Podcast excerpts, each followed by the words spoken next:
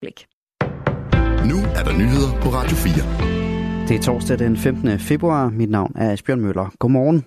Patienter med kraft i busbødkirtlen på Aarhus Universitetshospital og Rigshospitalet har ventet for længe på behandling. Det oplyser danske regioner i et notat ifølge Berlingske. I notatet fremgår det ifølge avisen, at der periodvis har været mellem 3 og 4 ugers ventetid på en operation. Reglerne tilskriver, at der højst må gå to uger. Og det bekymrer direktør i kraftens bekæmpelse Jesper Fisker, fordi det er en kraftform, som i forvejen har en dårlig prognose og ofte opdages for sent, det siger han til Berlingske. Ventetiderne er blevet overskrevet på grund af mangel på kapacitet, skriver avisen. Ifølge kraftens bekæmpelse får mere end 1.100 personer om året konstateret kraft i busbytkirtlen. Mange hundrede sæddonorer betales kontant, når de afleverer sæd til nogle af Danmarks største sædbanker. To af landets tre største sædbanker benytter sig nemlig fortsat af et system, hvor de udbetaler penge til donorer kontant. Her på Radio 4 har vi været i kontakt med en sæddonor, som fortæller at have tjent i omegnen af 28.000 kroner. Og han har ikke indberettet en eneste krone til skat. Jeg har følt lidt, at, at det var øh, på en måde umuligt for dem at finde ud af, hvordan her, hvor meget jeg tjente og øh, hvem jeg var øh, som sådan. Så jeg har på en måde følt lidt, at, at det ikke kunne gå galt. Selvstændig skatteadvokat ved skattesagen Torben Bakke forklarer, at sædbankerne ikke gør noget ulovligt ved at udbetale penge kontant som kompensation i forbindelse med sæddonationer. Samtidig er der heller ingen tvivl om, at indkomsten er skattepligtig. Til gengæld vurderer han, at et system med kontante udbetalinger til anonyme sæddonorer er relativt sårbart over for skatteunddragelse. Derfor har myndighederne også fokus på at afskaffe kontantbetaling det er jo alt sammen baseret på, at der foreligger undersøgelser, der viser, at der er evidens for at antage, at ved kontantbetalinger, jamen der er sandsynligheden for, at de pågældende beløb bliver beskattet væsentligt mindre, end hvis det bliver bankoverført med videre. Sæddonationer kan indbringe op til 6.000 kroner om måneden for den enkelte donor i kompensation. Ifølge sædbankerne foregår kontantbetalingen efter ønske fra donorerne.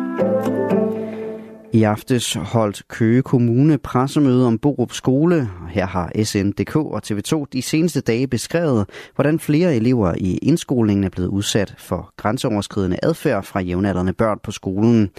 Ifølge de to medier er der både tale om vold og i nogle tilfælde grove seksuelle krænkelser. Og chef for dagtilbud og skoler i Køge Kommune, Lars Nedergaard, siger, Vi har kendskab til tre episoder med 7-10 børn. Så er der selvfølgelig alt muligt andet konfliktstof på en skole, som er på alle skoler i Danmark, i større eller mindre omfang, men det er ikke det, vi taler om her. Det er de alvorlige sager. Lars Nedergaard oplyser, at kommunen er i kontakt med de involverede parter. Vi har indsat sig i gang for de enkelte elever, for de enkelte familier, for hele grupper af elever og familier, for Borup Skole som helhed. Lars Nedergaard, der er chef for dagtilbud og skoler i Køge Kommune, ønsker ikke at gå ned i de enkelte sager, siger han. Men kommunen iværksætter en række ekstraordinære tiltag på skolen. Alle forældre, der ønsker psykologsamtaler, kommer til at få det i den kommende tid. Det kan være til enkeltbørn, det kan også være til grupper af børn. Og hvis vi i Køge Kommune ikke er i stand til at løse det med de psykologer, vi har ansat, så køber vi os til det. Ruslands præsident Vladimir Putin siger, at han foretrækker Joe Biden frem for Donald Trump som amerikansk præsident. Det skriver Reuters og flere russiske statsmedier, efter at præsidenten har givet et interview til en russisk journalist, som den russiske regering har lagt ud på sin russisksprogede Telegram-kanal i flere små bidder. Han er mere erfaren, en mere forudsigelig person, en politiker af den gamle skole, men vi vil samarbejde med enhver amerikansk præsident, som amerikanerne har tillid til, siger Vladimir Putin. I interviewet siger Putin også, at han fortryder, at han ikke invaderede Ukraine tidligere.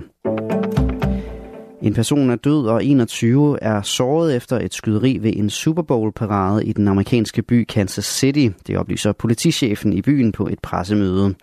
Skyderiet skete nær togstationen Union Station, hvor der var en fejring af Kansas City Chiefs sejr over San Francisco 49ers ved Super Bowl. Til at starte med lød det, at to bevæbnede personer var blevet anholdt. En tredje person er senere blevet anholdt. Politichefen siger, at politiet stadig er i færd med at klarlægge et motiv for skyderiet. Gråt og diset eller tåget vejr og perioder med regn. Temperaturer mellem 3 og 10 grader og svag til jævn vind mellem sydvest og sydøst. Det var nyhederne her på Radio 4. De var læst og redigeret af Asbjørn Møller.